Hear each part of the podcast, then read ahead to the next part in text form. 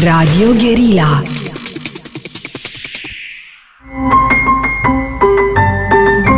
Metope. Emisiune realizată prin amabilitatea Fundației Casa Paleologu Bine v-am uh, regăsit în emisiunea Metope. Uh, astăzi am uh, o invitată neașteptată și pentru mine în ce sens, ne știm de foarte puțină vreme. Sânziana Ravini a venit acum două luni, dacă nu mă înșel, la un curs despre Plutarh aici alături. După aia Uh, am mai participat la um, un curs uh, la Cincșor despre război și pace uh, și în felul ăsta am aflat uh, de o compatriotă de care cred că putem să fim uh, mândri, uh, care a publicat două cărți uh, remarcabile, zic eu, uh, în Franța. Uh, una dintre ele o am chiar aici, cealaltă o să o evocăm. Doar, de fapt, nu, trei cărți, că mai este și uh, cartea despre uh, Goethe. Uh, sunt Ziana Ravini uh, este critic de artă, curator de uh, expoziții, psihanalist, scriitor, uh, cum spuneam mai devreme. Trăiește la Paris, deși este cetățean suedez și cetățean român. Mulțumesc foarte mult că ați acceptat invitația noastră și nu tot timpul sunteți în România. S-a întâmplat acum și mă bucur că am avut ocazia să uh, vă avem ca invitată. Și eu vă mulțumesc foarte mult, e o mare onoare pentru mine să fiu aici. Uh, a fost, am avut o impresie de a participa la o utopie realizată când am fost la Cincșor uh, și am avut șansa să vă ascult uh, vorbind despre Tolstoi, război și pace.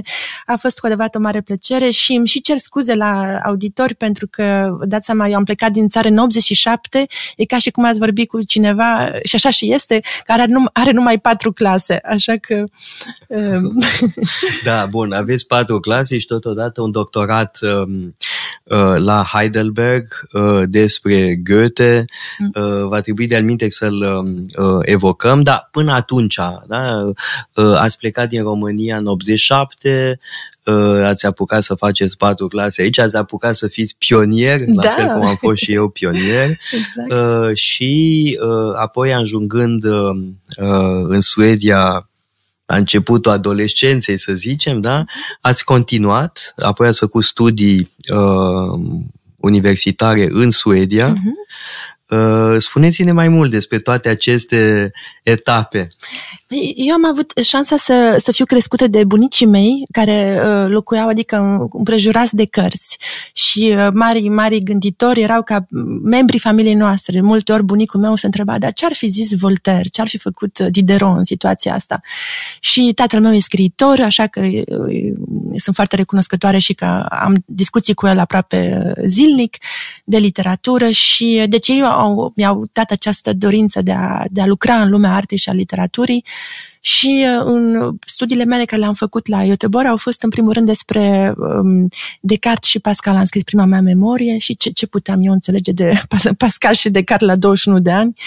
O Dar, mulțime, cum Pascal uh, fascinează, da. cum așa da, bineînțeles, mă fascina, adică acest uh, pariu care îl face cu Dumnezeu, că într-un fel noi gândim că Pascal a fost un mare credin, un om foarte, al credinței, dar uh, și că Descartes era omul uh, îndoielei, dar între fapt mi-am dat seama citându-i că, că de fapt Descartes mai degrabă era un om al credinței și că Pascal era omul îndoielei și că au ieșit unul din îndoială Asta este o, o teză, din credință. Iezuită. Da? Da, pentru că iezuiții îl plăceau foarte mult pe Descartes, în cap cu mhm. părintele Mersen, exact. cu care are o bogată corespondență, uh, în timp ce Pascal uh, Jansenistul era prost văzut. De alminte, e o întreagă discuție în Biserica Catolică dacă trebuie uh, canonizat Pascal. A, da, nu știam. Și, de altfel, Papa, Bene, Papa Francisc s-a pronunțat în favoarea canonizării lui Pascal. Uh, aici e o întreagă discuție dacă da sau nu trebuie canonizat Pascal. Bun, din punctul de vedere al uh, bisericii uh, catolice. Mhm. Deci dumneavoastră spuneți în franceză, uh, să formulăm, uh, Descartes était un meilleur catolic que Pascal. Exactement. În orice caz, utilizează pe Dumnezeu ca să iasă din îndoiala lui și din circuitul ăsta al îndoielii. Uh, Și Pascal uh, iese din îndoiala lui prin pragmatică, prin pariu și asta mi s-a părut f- fantastic, adică alegerea ce putem alege în- între Dar, a pe de credea altă parte, și, este și ce faimoasa pierdem. experiență mistică. Joie, joie, joie, pleurs de joie, Exact, faimosul mă. memorial al lui Pascal. mă. și îmi place și ce spune Ș- Șestov despre el. Când spune că Pascal, de fapt, uh, descoperă un lucru extraordinar, descoperă că nu există dreptate pe acest pământ. Că Dumnezeu de multe ori este nedrept cu oamenii buni și uh, drept cu oamenii care sunt mai puțin buni. Mă rog, drept, e cum se cade, cum ar Cum veni. se cade, mai, exact, mai îngăduitor. Aveți Îngăduitor, dreptate. da. Aveți completă dreptate. Bun, asta este uh, un memoriu, dacă am înțeles eu bine, în studii franceze, Da. uh, dar uh, ați făcut și alte lucruri la Göteborg în timpul Mhm. studiilor universitare. Uh, ce altceva?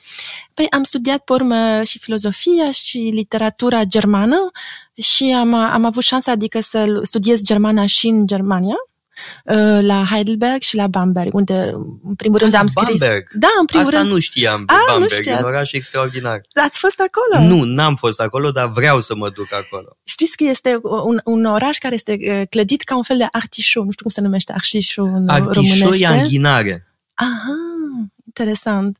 Pe acolo am, am urmat cursul despre Thomas Mann, uh, despre Hölderlin, despre Hegel și da, mai ales despre Goethe și acolo mi-am dat seama că aș dori să fac o teză de doctorat despre Goethe, ca să aprofundez iubirea mea pentru acest om, care poate a fost iubirea vieții mele. Uh, Spuneți-ne mai mult despre teza uh, despre Goethe și chiar mi-aș, mi-aș dori foarte mult cândva să faceți un curs sau mai multe cursuri la noi despre Goethe. Uh-huh. Uh, Teza, tema tezei e Mhm. foarte interesantă. Știu doar titlul, asta vă Mhm. spun, e singura carte pe care n-am uh, Mhm. citit-o încă.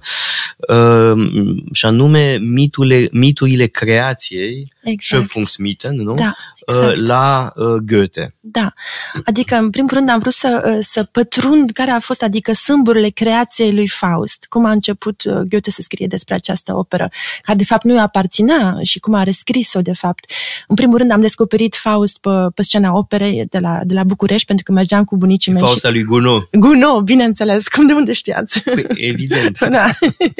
și am fost fascinată că acest... Și acum se joacă Faust de Gounod la Da. opera română. Da. Va, a fost pentru mine o descoperire extraordinară, pentru că am fost fascinată de imaginea acestui bătrân care ajunge la sfârșitul vieții și care a citit totul, dar n-a înțeles nimic. În orice caz, așa, așa povestește povestea, dar, pe urmă, apariția acestui diavol care îl transformă și redevine tânăr și că poate să-și trăiască viața o a doua dată. Asta m-a fascinat ca copil. La urmă, ce m-a fascinat e lupta între bine și rău, bineînțeles, și că acest diavol ce înseamnă? Este un diavol exterior, interior? Care e lupta asta care o duce și diavolul cu Dumnezeu? Și am, am descoperit că Goethe, de fapt, în, când a, în tinerețe, când a, s-a îmbolnăvit și citea niște vechi texte, uh, Arnold Ketzer Geschichte, uh, printre altele. Despre eretici. Despre eretici, exact, da. exact. Pe Ketzer e eretic. Ketzer da. e eretic, mulțumesc. Atunci a descoperit, de fapt, că era o altă creație, să zicem, nu anticlericală, dar care explica de ce omul nu ajunge să fie bun. Și ar fi, deci Dumnezeu ar fi creat elementele, dar diavolul ar fi fost creatorul da, omului. E vorba de o erezie de sorginte dualistă, exact. în care diavolul creează și el ceva, da? este un demiurg exact. rău. Da, da, da, da. Dar la Goethe devine un demiurg simpatic, aș zice eu pentru că are și da, mult umor. relativ și, simpatic. Da. Relativ, și permite să... Un șmecher care se ține de da. tot felul de șmecherii. Exact. Asta deci e teza despre uh, Goethe. Uh, da. Vreau să, înainte de a termina partea asta despre uh, studiile uh, dumneavoastră, uh, deci Descartes, Pascal, am înțeles, e o temă foarte importantă, uh-huh. uh, esențială în filozofia franceză, în filozofia modernă, uh, apoi Goethe, uh, dar uh, e un punct în uh, CV-ul dumneavoastră care m-a surprins uh, și anume că ați petrecut ceva vreme în Rusia da. la Moscova. Exact. Da, sunt și o mare rusofilă, pe nivel cultural, ca să fi bine să precizez asta. și eu am vrut să mă duc la, în Rusia pentru că Rusia este cu adevărat, cum zicea Churchill, un fel de mister în sunul unei enigme, nu mai știu în care ordine venea, ghicitoare într-un mister în sunul unei enigme. Și eram fascinată și de arta rusă, icoanele. Și am vrut, că făceam studii în istoria artelor și la l'École de Beaux-Arts de Göteborg, să, să, să, a, să învăț cum, cum pictează icoanele și, și de fapt, tehnica uh, picturii icoanelor. Și am avut șansa să, să particip, adică la un curs care a dat tocmai și tocmai în atelierul lui Ilia Kabakov, care a fost un artist și este și în continuare un artist conceptual foarte important, care era disident și care dădea expoziții în propriul lui apartament pe vremea aia, că nu aveau dreptul de, artiștii asta, să un moment, expună. Cabacov, disident pe vremea comunistă. Comunistă, da. Dar în anii 2003-2004... Atunci nu mai era acolo, locuia în America, dar a, de, era școala asta, Institute of Contemporary Art, foarte contemporană, pentru că rușii cu adevărat cunosc avantgarda, un artă de, de, de Malevici mai bine ca ori și cine zice. Sunt și în ziua de azi niște artiști extraordinari. Deci dădeau curs acolo de artă contemporană, dar și de pictură dată de un profesor care era tocmai pictorul care a făcut marea clădire, ă, vreau să spun fresca acestei mari, mari biserici, ă, mântuirea da, Doamnei, este Biserica Mântuitorului, Mântuitorului, care vedeți că are o legătură cu război și pace, exact. cu ce am discutat uh-huh. noi vara trecută, pentru că această biserică a fost începută în anii 1820, dacă nu mă înșel, uh, pentru a marca victoria asupra lui Napoleon sau pentru a mulțumi lui Dumnezeu pentru ajutorul împotriva uh, anticristului, anticristului Napoleon. da. Uh, numai că a fost terminată mult mai târziu. Cred că a fost terminată la începutul domniei lui Alexandru al III-lea, dacă nu mă înșală ah, memoria. Da.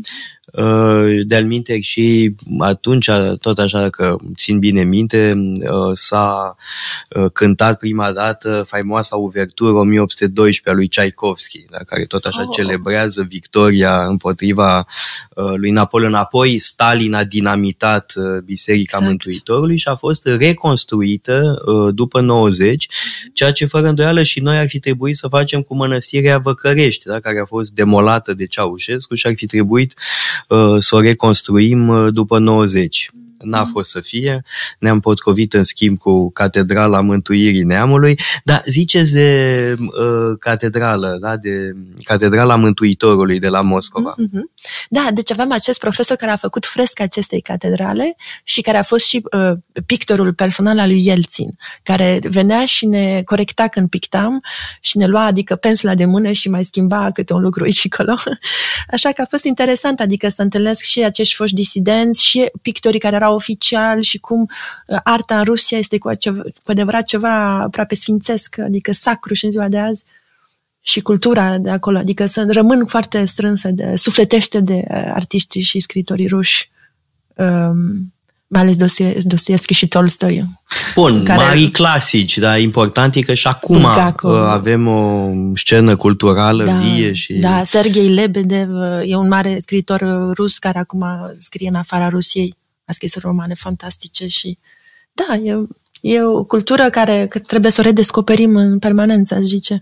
Dar mai degrabă acum e cultura română care mă interesează pe mine pentru că o redescoper și datorită dumneavoastră și datorită școlii care o duceți aici, care o țineți aici. Bun, am vorbit până acum de studiile, de formarea dumneavoastră, da? În uh-huh. Suedia, uh, aceste studii în direcții complementare da? germanistică, filozofie, uh, istoria uh, artelor, uh, teza de doctorat despre uh, Goethe, uh, dar, uh, bun, de multă vreme deja sunteți pariziană, da? vrei parizien. Uh, de câtă vreme Uh, am ajuns în Franța în 2007, da, așa că... Ah, deci deja cât? 16 ani? Da, exact.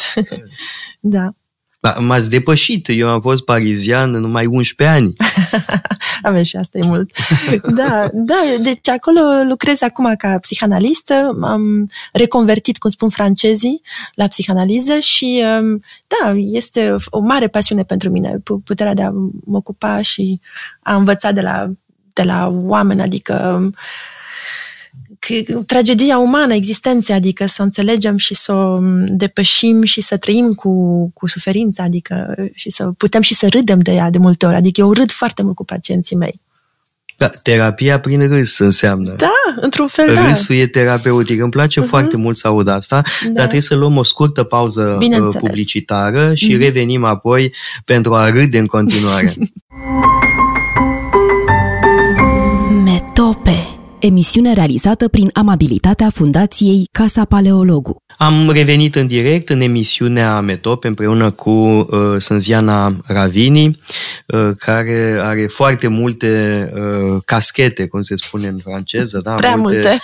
Uh, este critic de artă, curator de expoziții, este psihanalistă, scriitoare, uh, romancieră, Uh, și tocmai vorbeam uh, de uh, reconversia sau reconvertirea uh, la psihanaliză. Uh, pentru că sunteți uh, psihanalistă și asta s-a produs la un moment dat. Uh-huh. Da, e o adevărată convertire la psihanaliză, de anumite povestiți în romanul dumneavoastră, în Diagonala Dorinței, că o călugăriță v-a sugerat să frecventați um, uh, cursurile de teologie uh, ale iezuiților mm-hmm. din Rue de Sèvres, si je ne m'abuse. Exactement. Da. Mm-hmm. Numai că în aceeași clădire uh, un alt ordin religios, tot iezuiți într-un fel, exact. psihanaliștii lacanieni își desfășoară activitățile. Așa cred că ați trecut de la un etaj la exact. altul.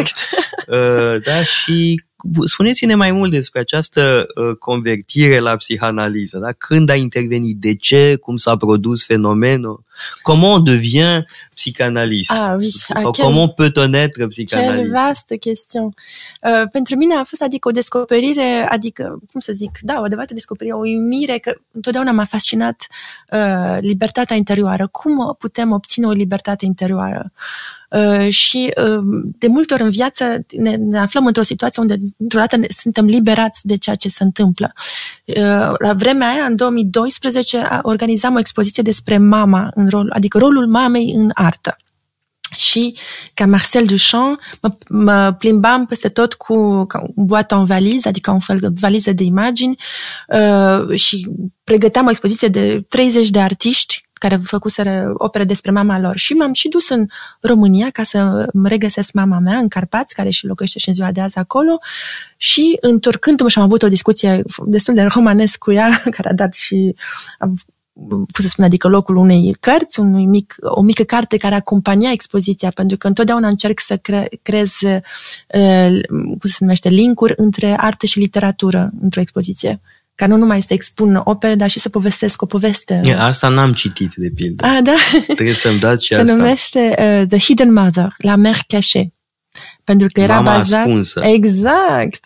Pentru că era bazată pe aceste fotografii care le putem găsi în ziua de azi și care sunt colecționate de mari colecționari de fotografii, anume de femei burgheze care aveau obiceiul când fotografiau copilul, ca să nu cadă copilul jos, nu puteau să-l pună pe o masă sau pe un scaun, să-l țină în brațe, dar, pe urmă, se acopereau ele însăși de un voal negru și pe urmă fotograful uh, re, cum se numește, recupe l'image. Da, da, tăia imaginea. Tăia imaginea, mulțumesc, și vedeam numai copilul. Dar în ziua de azi putem regăsi aceste imagini unde se vede și silueta mamei, ceea ce face din fotografii destul, devin destul de fantom, fantoma, fantomatic, nu știu cum Da, spun. fantomatice. Fantomatice, mulțumesc.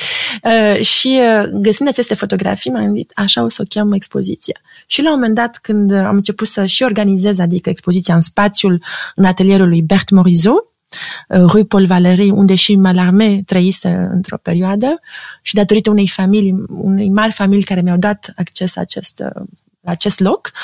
Mi-am dat... Familia lui Bert Morisot? Da, exact, Aha. care era, da, prieteni familiei care mele. e o artistă extraordinară. Exact, da. exact. Aș zice una din cele mai mari impresioniști unde, deci în același loc unde fusese și Malarmé, Paul Valéry și așa mai departe, m-am gândit de ce să nu și reconstru, re, reconstruiesc, reconstruez?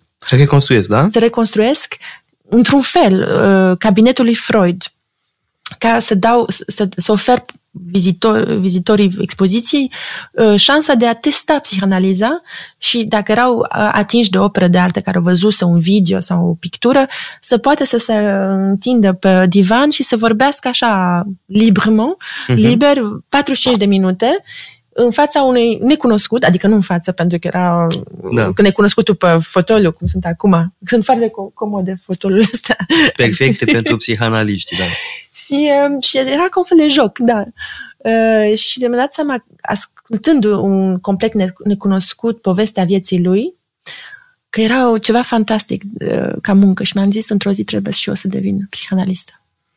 Deci sunt două elemente. Această expoziție din da. 2012 uh-huh. Uh, și apoi recomandarea Maicii, nu mai știu cum o exact. cheamă, Tereză sau exact. așa, Marie care Terez. vă spune mergeți uh, în Rue de da, Sèvres. Da. Dar numai că v-ați înșelat asupra uh, etajului. Da, nu v-am răspuns la această întrebare pentru că pentru mine încă ce, e, rămâne ceva miraculos. Adică uh, eu dorisem să intru la un moment dat să intru, adică în ordine, cum se spune în franceză. La mănăstire. Da, așa se spune? Să uh-huh. intru la mănăstire? Da. Mi se pare foarte concret. Intru în mănăstire, e ușor de intrat. În română nu poți spune a intra în ordine, de pentru ce? că noi nu avem ordine în monahismul ortodox. Diferitele ordine Uh, sunt o specialitate uh, catolică. De-al minte că o să vorbesc despre asta la cursul uh, de istoria culturii occidentale, da? despre această uh, pluralitate de ordine care este specifică uh, catolicismului, în timp ce monahismul ortodox funcționează în mare pe regula, după regula lui Vasile uh-huh. cel Mare din secolul IV, mă rog, cu adaptări uh, ulterioare. Um, Acum uh, mă gândeam pe de altă parte că uh, v-ați ocupat de Pascal, care este un mare critic al iezuiților, un mare critic al cazuisticii exact. uh, iezuite, uh-huh. uh, un mare critic al modului în care iezuiții fac uh, ce se numește direcțion spirituel, adică direct a dirija uh, suflete. Uh-huh, uh-huh. Uh, în română e duhovnic, dar în franceză e direcțion spirituel.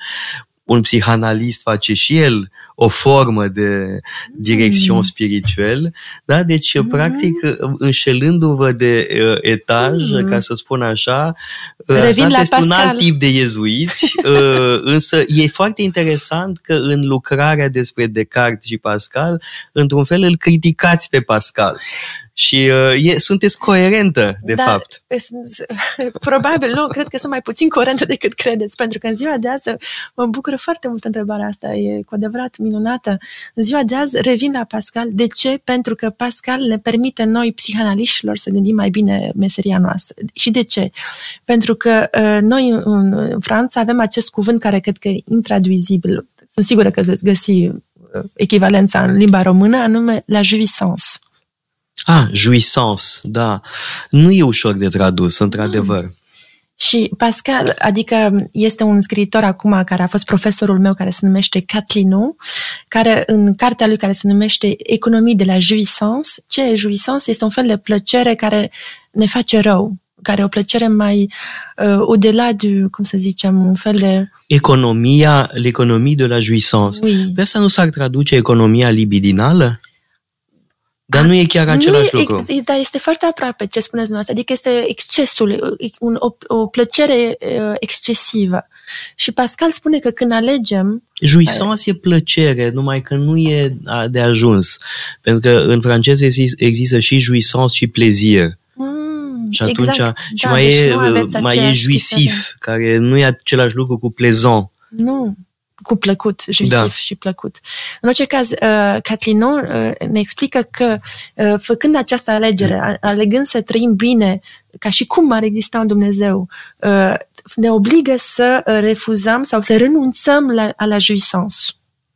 Și, într-un fel, și psihanaliza face același lucru. Adică ca să fim, să ne regăsim, adică drumul în viață sau drumul spre le désir, deci dorința, trebuie să facem și anumite să, renunțări. renunțări la plăceri prea efemerice. Așa că e ceva, uh, a zice, aproape credincios. Nu știu dacă colegii mei ar fi de acord cu mine, probabil nu, dar e ceva, o, un aspect religios al psihanalizei, a zice. Deși nu avem o credință într-un un, un eu suprem sau o, mai degrabă trebuie să deconstruim credința în ideologii și Să vă citesc Dumnezei. o frază din cartea dumneavoastră din uh, Lipsiconot. Da? Asta e o carte apărut anul trecut, în 2022. Vreau să vorbim despre da, ea, dar la un moment dat scrieți așa. Auparavant, nous avions le diable. À présent, nous avons l'inconscient. Da? Mhm. Înainte aveam uh, diavolul, acum avem inconștientul. Cum uh, uh, mă rog, puteți, mai puteți elabora puțin pe această temă că are legătură cu ce spuneam mai devreme ar trebui să uh, elaborez și aș, aș face-o azi dacă aș rescrie acea carte, uh, aș, aș trecând prin totem și tabu, pentru că Freud spune că în perioadele animistice oamenii aveau ceva foarte pragmatic, aveau uh, totemul și puteau să zică nu eu mi-am omorât uh, fratele, ci totemul mi-a spus să-l omor, adică puteam da vina pe cineva. Uh, când apare diavolul, imediat putem da vina pe diavol. Nu eu, diavolul mi-a spus uh, așa și mai departe. Și, și în Suedia, de unde vin eu, diavolul avea, adică această, sau Tom Tân, adică micul uh, uh, moș care venea și care se răzbuna prin a-ți omorâ vaca sau așa mai departe. Deci avea o funcție, adică regulativă, adică frica de diavol. În ziua de azi, diavolul a și dispărut, a zice, cu Dumnezeu, dacă omori, Dumnezeu îl omori și pe diavolii, sau, sau nu, nu știu ce ziceți. Nu Poate... sunt sigur. Nici eu nu sunt. Că moare Dumnezeu și rămâi cu diavolul. Exact, da. ceea ce e și mai rău. Nasol. Că nu mai știm cine ne poate salva. Da. și adică mă face să gândesc mult la, adică și la plăceri, plăcerile sunt și ele bune și importante, adică la Cazot avem un diavol, alt diavol simpatic care, care întreabă pe Alvar le ce... diable amoureux. Le diable amoureux. Referiți, Poate da, da diavolul simpatic. îndrăgostit. Da. Poate da, o fi simpatic, e îndrăgostit și îl întreabă pe Alvar, îi pune această întrebare teribilă care dacă cred că dacă o puneți cuiva, ori și cine, duceți-vă la magazin mâine și întrebați când cumpărați ceva, ce voi celuilalt necunoscutul. E foarte greu de știut ce dorim. Și ce de vrem cu adevărat. Ce vrem cu adevărat, mulțumesc. Ce vrem cu adevărat. Nu o dorință de a cumpăra ceva, dar dorința vieții noastre. Și diavolul pune această întrebare în această carte, dar bineînțeles, acum diavolul nu mai, poate nu mai există și atunci trebuie să ne le punem noi unii altora. Să da, înlocuim pe diavol. Diavolul îndrăgostit, nu cumva este o uh, situație similară, nu spun mai mult de atâta, cu Eros îndrăgostit în uh, mitologia greacă, da? în mitul lui uh, Eros și Psyche da? când Eros, da. care e trimis să o pedepsească pe Psyche, da? că e prea frumoasă și Afrodita uh, nu era mulțumită, Afrodita îi spune lui Eros, du-te și fă-o pe asta să se îndrăgostească de un nasol, uh-huh. de un om mizerabil, sărac, prăpădit. Mai că Eros se îndrăgostește el de uh, Psyche și pe aia toată povestea uh, extraordinară care uh, urmează. Nu, nu știu, mi se pare așa la tot asociațion liberă. Da? Mi se pare că există cel puțin o similitudine uh, de situație între diavolul îndrăgostit și Eros îndrăgostit, care în mod normal îi face pe alții să se îndrăgostească. Nu m-am gândit la asta. E cu adevărat un link foarte evident acum când spuneți. Devine devine foarte palpabil pentru că efectiv uh, Erosul da, dar nu aș zice că Freud ceea ce, de, no, ceea ce descoperă Freud este că noi avem două forțe noi, avem și pe Eros, deci dorința, cum se numește, la, la pulsion de vie, puls... pulsiunea de viață, pulsiunea, de pulsiunea viață, vitală, care pulsiunea te... vitală, exact, și la pulsion de mort. Și aceste lucruri merg una uh, într-alta, adică și da, și grecii au, mai bine au înțeles ca nimeni că, că da, omul este și violent, adică de multe ori uh, și zicea Schiller, da die Götter, da die, da die Götter mensch, Menschlicher menschliche waren. waren, waren Menschen göttlicher. Da, adică atunci când zeii erau mai umani Da, și oamenii erau mai divini. exact. Și deci greșelile celorlalți ne obligă să fim mai să le, să le depășim sau să ne depășim pe noi înșine, dar Acum, dacă dialectica tot i-ați importantă. evocat uh, pe greci, uh, nu pot să nu profit de ocazie uh, să uh, evoc tot în legătură cu ce spuneați cu dorința și ce vrem cu adevărat, Da. uh, pe Pitia, da? pe uh, Pitia, da. profetesa de la Mhm. Delphi, uh, da? în care uh, um, uh, pelerinii se duceau și întrebau uh, și puneau întrebări uh, care evident că aveau legătură cu problematica uh, dorinței, nu așa? exact. Uh, Ce ne dorim, ce vrem, uh, ce așteptări avem și maniera în care pui întrebarea este uh, esențială. O întrebare proastă uh, are consecințe nefaste. Exact. Uh, Da, e o, între, o faimoasă anecdotă cu Xenofon și Socrate, da? Xenofon care se duce și pune o întrebare și după aia Socrate îi spune nu, nu, nu, între- nu e bună întrebarea, trebuia să întrebe altfel. Uh, da. Um, și uh, Era un psihanalist atunci. cine? Avant la Socrate lettre? sau...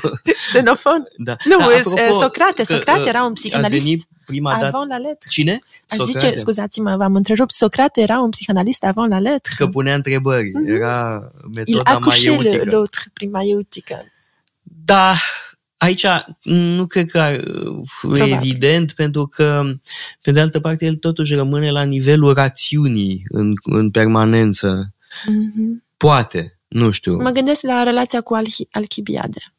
Da, sau poate Când rezistă lui mai Alchibiade. degrabă dialogul, banchetul, da, problema erosului. În, în, da, uh, însă um, altceva voiam să uh, evoc, uh, și anume uh, prima dată ați venit aici la un curs despre Plutar. Mhm. Ori Plutar era preot la uh, Delphi uh, și a și scris uh, tratate de teologie uh, delfică uh, și în viziunea uh, mă rog, adepților uh, templului de la Delphi, uh, zeul are întotdeauna dreptate. Apollo întotdeauna spune ce urmează să se întâmple. Numai că oamenii nu înțeleg.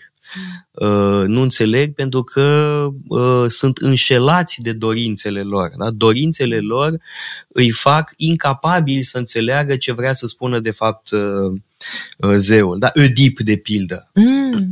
Oedip Da, da, da. uh, nu este în stare să primească uh, oracolul. Crede că înțel- a înțeles și de fapt n-a înțeles și după aia încearcă să scape de această fatalitate și tocmai în felul ăsta uh, o realizează. În timp ce Socrate, și aici îl regăsim pe Socrate, uh, el nu e dintr-o dată convins că a înțeles uh, ce vrea să spună Apollo, da? când îl declară cel mai înțelept dintre oameni. Ori tocmai asta va determina toată existența lui ulterioară, că va căuta pe alții Mm. mai înțelepți decât el și nu va găsi. Mhm. Da? Și contrastul ăsta între Oedip și Socrate mi se pare Mm. extrem de uh, interesant. Ar trebui să dați un curs despre asta. Aș Am vrea făcut-o să am- deja. Ați făcut-o deja. La Sigură. Delphi, când mă duc, E despre asta formidabil. vorbim. Da? Diferent- Îmi place foarte mult studiile comparative. Ne permite mai ușor să înțelegem particularitatea fiecăruia și ceea ce spuneți, nu m-am gândit niciodată la acest lucru. Da, uite, iarăși Socrate vorbesc eu prea și mult, Oedip. este Eu- uh, și nu știu defectul dacă- meu uh, obișnuit, că uh, vreau să totuși să vorbim mai mult despre uh, dumneavoastră, da, despre uh, psihanaliză uh, în varianta uh, franțuzească lacaniană, da? că în acest tip de uh, psihanaliză v-ați format. Ce e special în legătură cu Lacan? A, pe Lacan, ceea ce e paradoxal cu el este că, în primul rând, a fost cineva foarte hermetic, și- dar și foarte jucăuș. Deci, ceea ce fascinează pe atâția, atâtea generații de oameni la Lacan este hermetismul în primul rând, pe urmă, anumit dogmatism care a creat după moartea lui, s-a creat dogmatismuri și, uh, pe urmă, neînțelegere, adică e un om care a cre- produs cu a- toți oamenii mari, produc paradoxe, neînțelegeri, mise entendu și așa mai departe.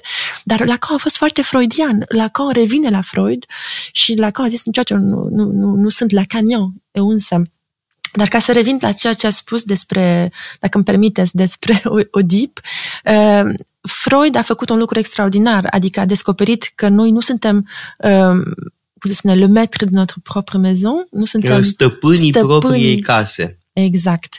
Nu suntem stăpânii propriei noastre case, dar uh, Lacan ne-a permis să ne bucurăm de această descoperire.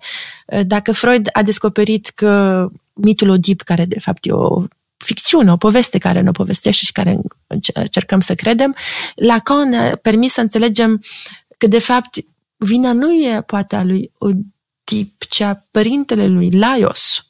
Adică că Oedip, a, Freud a pus poate prea mult accentul pe vina lui Oedip și nu destul pe Laios, Laios că de fapt Laios a făcut primul, prima greșeală, adică a, având o relație asta. sexuală. Da, da. Evident că da. Da, și mulți zic că Lacan este un mare patriar și așa mai departe. El a spus, noi nu ne putem, adică și să ne depășim tatăl nostru, adică funcția pater, pater, paternă în societate, trebuie și să o folosim pe acești tați.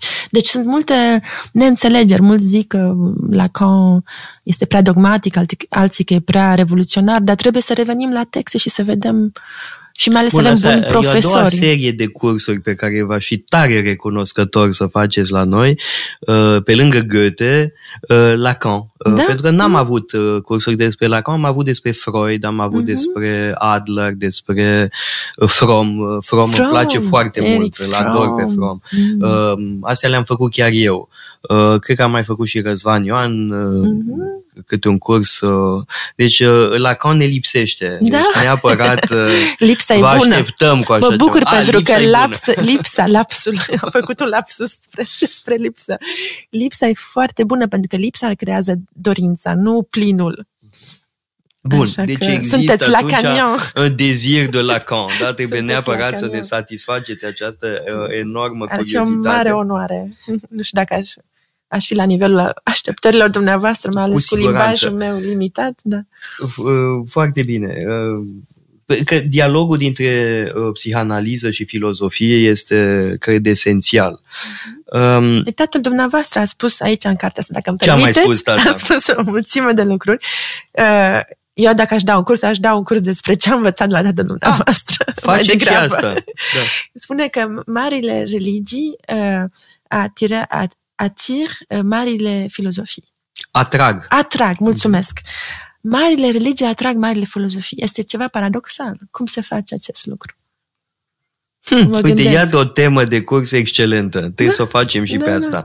Da, uh, da uh, acum, înainte de a încheia uh, discuția noastră... Deja? S-a terminat. Uh, oh. Mă tem că... Uh, nu, da, uite, mai avem, mai avem timp. Mai, și mai poate mai adăugăm.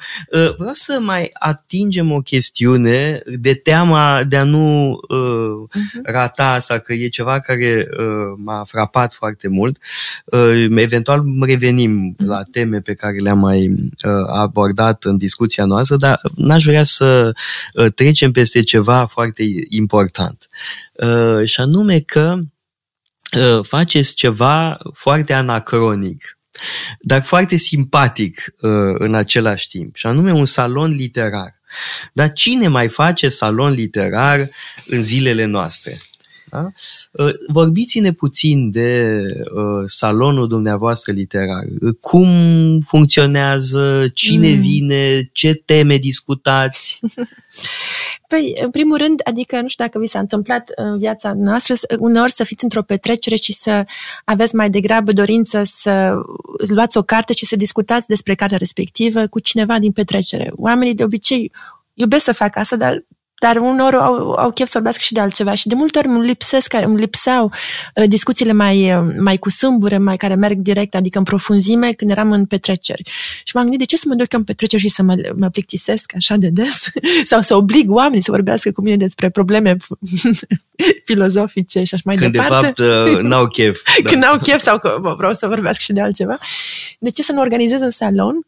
Uh, și asta am început-o deja când am început, în 2013, uh, deci acum 10 ani, uh, pe vremurile când locuiam într-un, într-un loc unde puteam să organizez lucrurile într-un fel mai ușor și probabil mi-au, mi-au luat câțiva ani ca să pot din nou să ajung să pot reorganiza un salon la, în casa mea, adică uh, și mai ales să adun acești oameni și să le fac plăcere și să, să le fac plăcere de a, de, a, de a vorbi. Și acum sunt foarte mișcată de faptul că oameni inteligenți, intelectuali de mare, mare renume sau tineri care sunt uh, pe cale de a deveni scritori, filozofi și așa mai departe, vin în salonul meu și discută cu o pasiune inegalabilă despre cărți care noi înșine le alegem, adică colectiv sau cum se spun, nu știu dacă se spune votăm ce carte vom alege pentru salonul următor.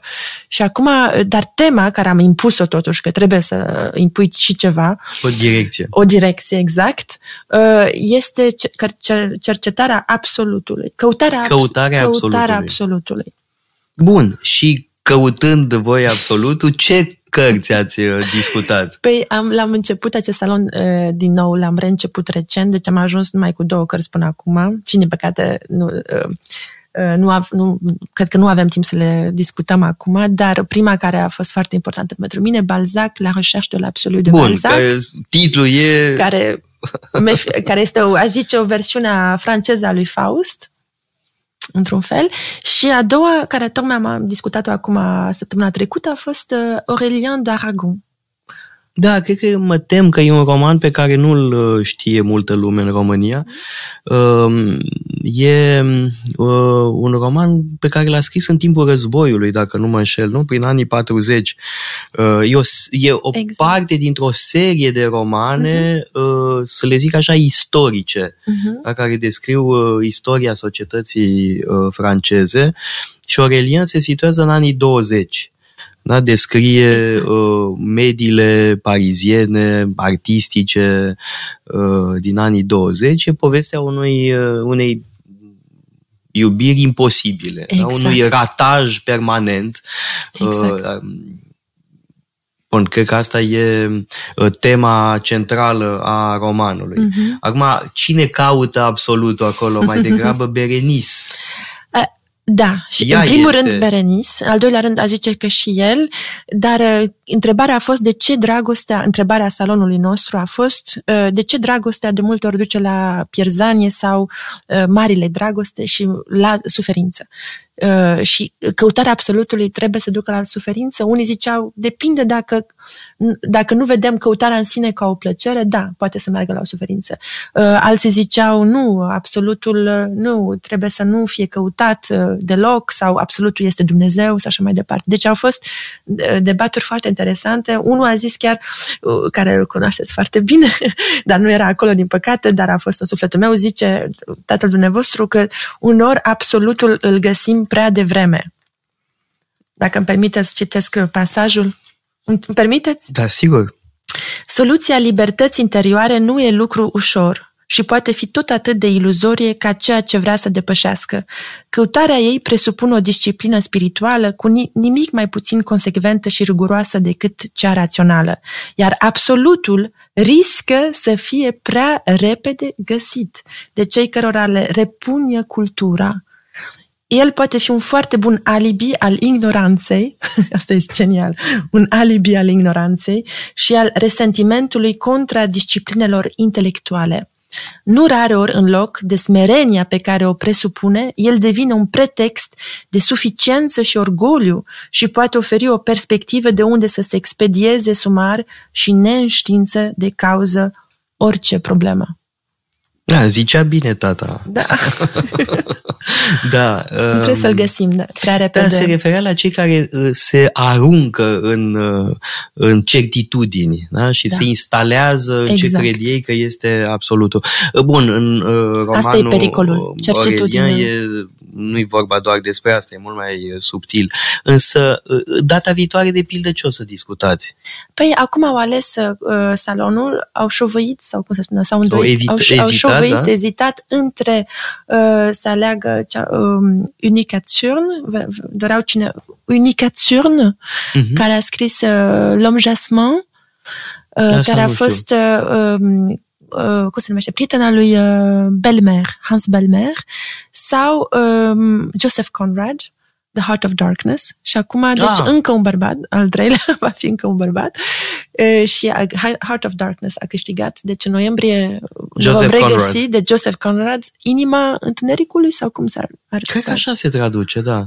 Uh, nu, nu știu, n-am, n-am citit în română, deci nu știu. Mie îmi place foarte mult de Conrad uh, alt uh, roman, și anume Under Western Eyes, Ah, da, uh, sub ochii Occidentului. nu Uh, E o cunoșteam. carte pe care uh, uh, neapărat trebuie să o citiți, că o să vă placă foarte mult, că e despre Rusia. Da, Uh, așa. Este o, o ironie extraordinară la adresa sufletului slav, așa numitul suflet slav. E, o- e o, o carte de o ironie delicioasă. Sunt convins că o să adorați da. Da. cartea asta. Dar In the Heart of Darkness, sigur că a generat uh, capodopere cinematografice. Exact. Mhm. The horror, the horror. Da. Uh, Luăm o scurtă pauză publicitară și apoi revenim pentru Ok. ultimele minute.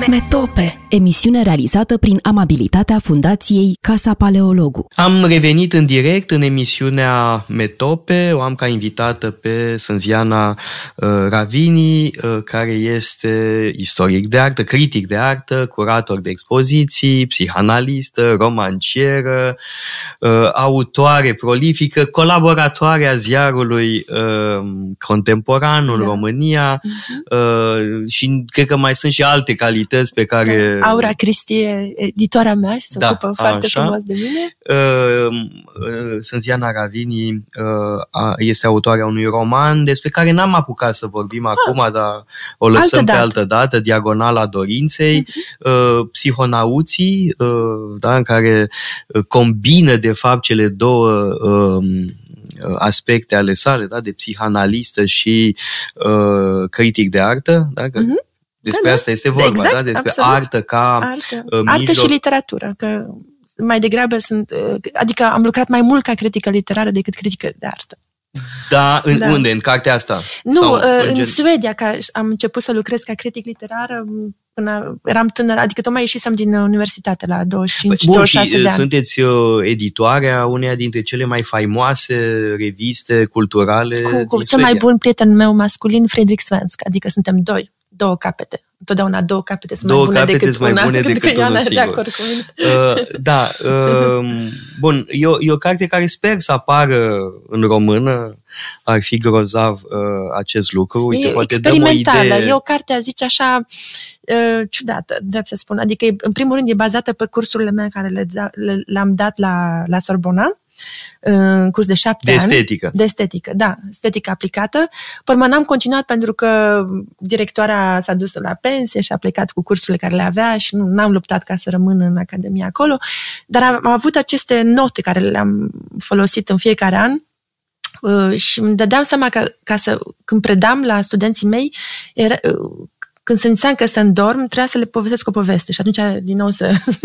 Da, da, sunt și elemente narrative în, în da, carte. și da. deci sunt multe ane- anecdote și de multe ori începeam cu o anecdotă personală, că vedeam că atunci mai bine mă ascultau dacă le spuneam ceva personal din ce trecusem eu, prin ce trecusem eu, de exemplu. Așa că sunt 12 tematice și am folosit, adică, uh, curba narrativă a lui Joseph Campbell, care cred că... Da, erou cu o mie de chipuri. Da. Exact. Ca uh, să, să creezi, adică o narațiune în teoria mea despre arta de a călători Bun, bun, dar înspre... un moment, că nu sunt aceleași 12 etape ca Exact, la, Jo- nu, ca nu, la nu, ar fi fost Joseph prea Campbell, simplu, da. ar fi fost prea simplu dacă aș fi făcut, ar fi Totuși, fost da. copie-cole. Așa că, ca să, deci teoria mea care este, este zic simplu, că uh, arta este cel mai bun și cel mai ușor vehicul înspre anume ce inconștientul. Inconștientul, dacă ar fi inconștientul, să zicem, un topos, un loc, un, uh, un, uh, o țintă. Așa că uh, eu zic că de ce să fim, să subir la inconscient, de ce să fim tot timpul uh, sclavul conș- inconștientului nostru, când putem să plecăm la căutarea inconștientului nostru prin opere de artă. Și arăt cum, cum se poate face acest lucru și cum artiștii și scriitorii, în primul rând, lucrează cu inconștientul și Mhm. mm. mecanismurile inconștientului. Da, Așa că uh, despre- citind uh, cartea dumneavoastră, după cum v-am spus, uh, am aflat de foarte mulți uh, artiști despre care habar habar nu aveam. Da? Deci mm-hmm. mi-ați îmbogățit uh, referințele Mulțumesc. contemporane. V-am mm-hmm. și spus că Uh, am aflat de la dumneavoastră despre foarte mulți oameni vii. da? Uh, că eu mai mult mă ocup cu morții, da? cu autorii clasici uh, de mult uh, decedați. Eva Iluz, ați descoperit-o pe Eva Iluz. Uh, da, da, și între timp Care am și citit mult, mai multe mai cărți multe ale cărți. ei, da? dar fi iarăși o temă Care a devenit o prietenă și care a fost și în salonul A fost la salonul despre Aurelian. Da. E o ființă minunată.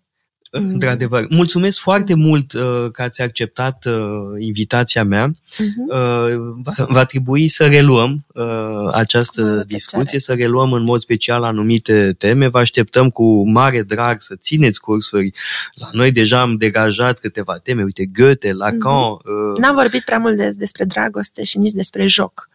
Uh, adică? Jocuri, adică jocurile surrealiste și cum... Uh, în, uh, în acum vreau să spun. Da, adică că aș, eu aș dori să, să discut într-o bună zi, poate și cum regulile de joacă pot genera povești.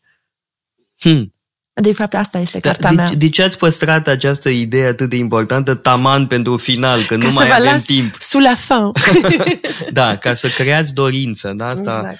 Uh, prin lipsă creați o dorință, deci vă așteptăm cu uh, mare nerăbdare și cu uh, mare...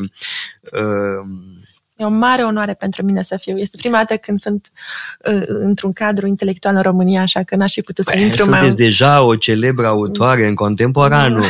uh, da. Datorită tatălui meu, Victor Avini, care, care, dar, care datorez enorm de mult. Și care... Bun, acestea fiind zise, de, uh, datorăm fericit. fiecare mult părinților noștri. Exact. Mulțumesc foarte mult. Uh, mulțumesc ascultătorilor noștri pentru atenția mulțumesc. susținută și vă dau tuturor întâlnire săptămâna viitoare viitoare, marțea viitoare, tot așa, de la ora 2 la Metope. Metope Emisiune realizată prin amabilitatea Fundației Casa Paleologu. Radio Guerilla